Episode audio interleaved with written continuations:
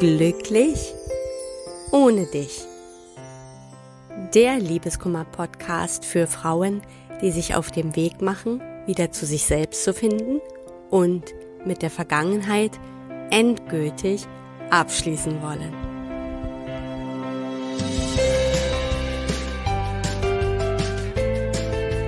Hallo und herzlich willkommen zur Folge 1 von Glücklich ohne dich.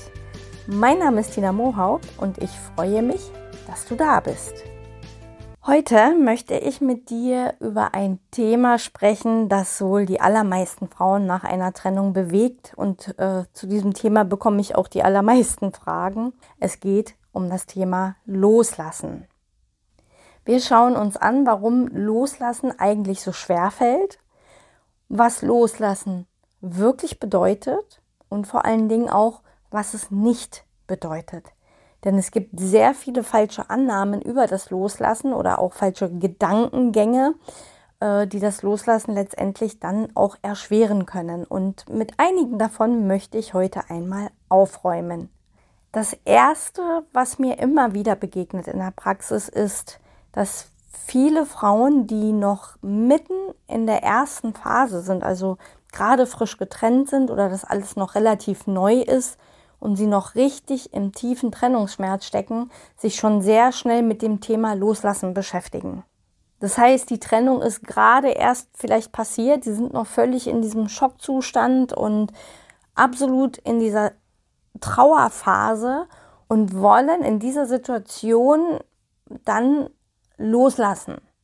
Ja, weil sie natürlich glauben, wenn ich loslasse, dann komme ich ganz schnell aus diesem Schmerz raus, dann geht es mir besser.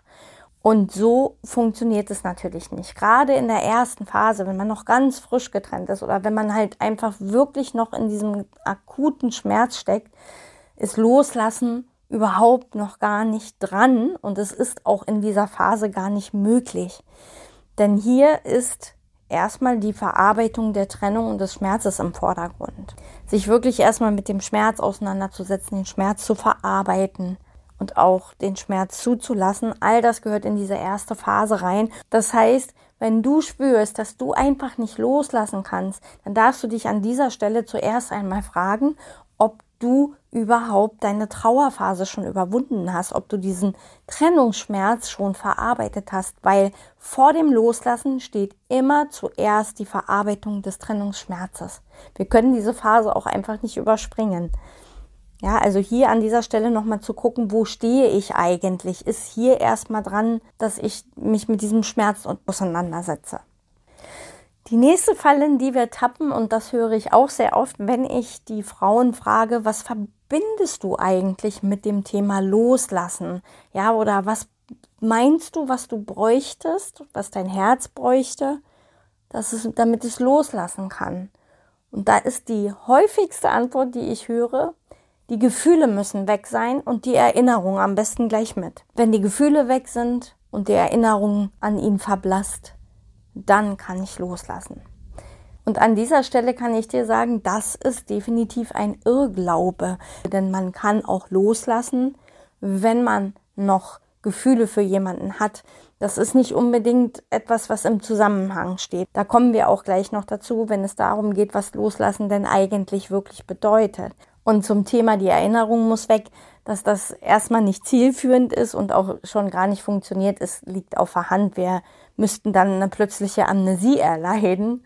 Ja, also das ist wohl eher sehr unwahrscheinlich. Und es sind auch nicht die Erinnerungen, die dich am Loslassen hindern. All diese Dinge, das, das sind wirklich falsche Annahmen. Das dritte, warum Loslassen so schwer fällt, oder auch der, der dritte Irrglaube, so würde ich das mal nennen, ist, dass wir Loslassen immer mit Verlust verbinden.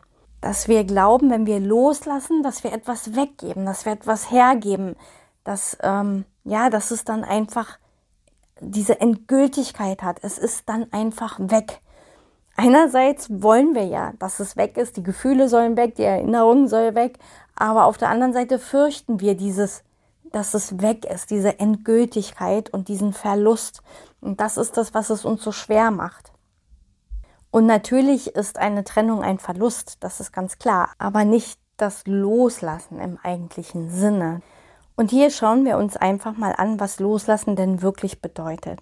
Loslassen bedeutet im Endeffekt nichts anderes als eine Anpassung an das, was ist, ja, an die Situation, die eben da ist, ähm, auch wenn sie nicht meinen eigenen Wünschen entspricht.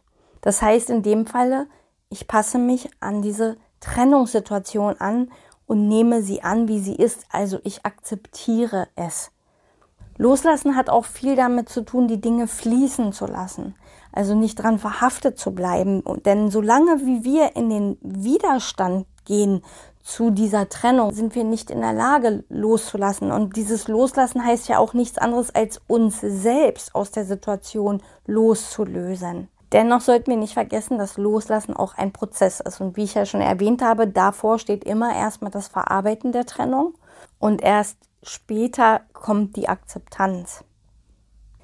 Was kannst du aber tun, wenn du für dich sagst, ja, ich habe schon die Trauer so weit verarbeitet oder mein, mich um meinen Trennungsschmerz genug gekümmert, ich bin jetzt wirklich bereit abzuschließen, loszulassen. Und hier möchte ich natürlich dir auch noch etwas mitgeben.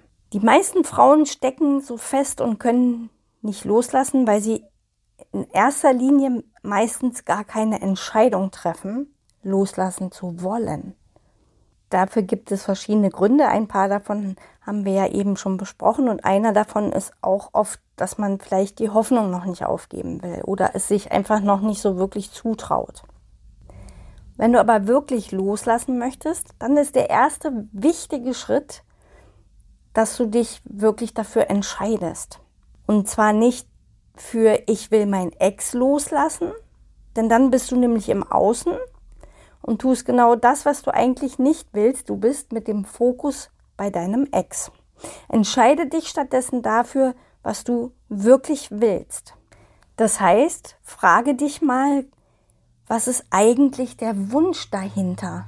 Was ist der Wunsch hinter dem ich will loslassen? Zum Beispiel, ich will einfach wieder glücklich sein. Ja, und dieser Satz, ich will einfach glücklich sein, fühlt sich ja schon ganz anders an als der Satz, ich muss mein Ex loslassen. Und es ist letztendlich ja auch das, worum es beim Loslassen eigentlich geht, nämlich um dich und nicht um deinen Ex.